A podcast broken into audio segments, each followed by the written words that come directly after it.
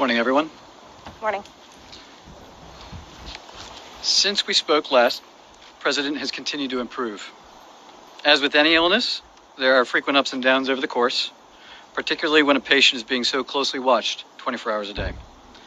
We review and debate every finding, compared to existing science and literature, weighing the risks and benefits of every intervention, its timing, as, any, as well as any potential impacts a delay may have. Over the course of his illness, the president has experienced two episodes of transient drops in his oxygen saturation.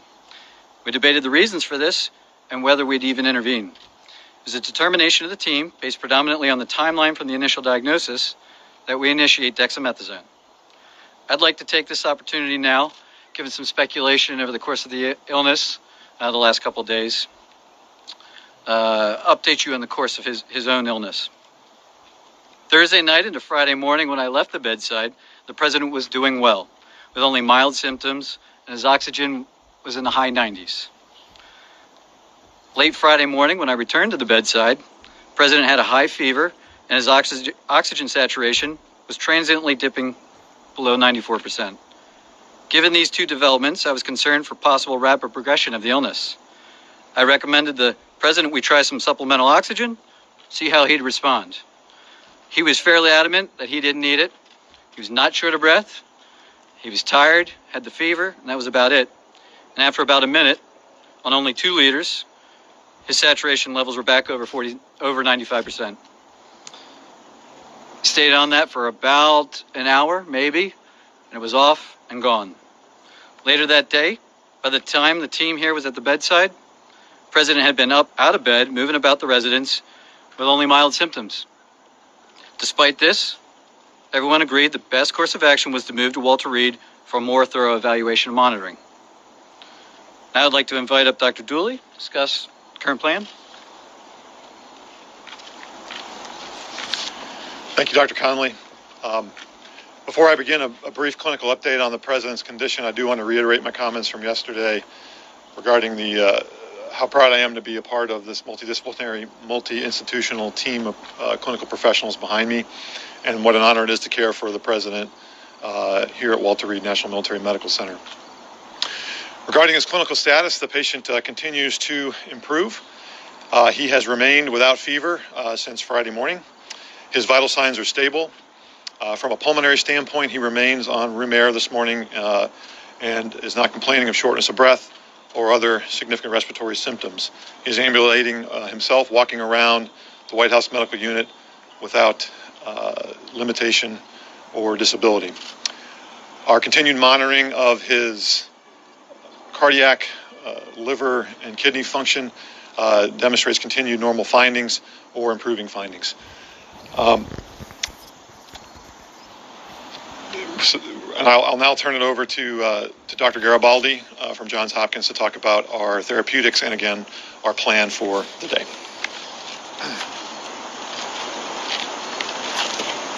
Thank you, Dr. Julian. I just wanted to again reiterate what an honor and a privilege it is to take care of the president, but to be part of such a talented and multidisciplinary team here at, at Walter Reed. Uh, the president yesterday evening completed his second dose of remdesivir. Uh, he's tolerated that infusion well. We've been monitoring for any potential side effects, uh, and he has had none that we can tell. His liver and kidney function have remained normal, um, and we continue uh, to plan to use a five day course of remdesivir in response to transient uh, low oxygen levels, as Dr.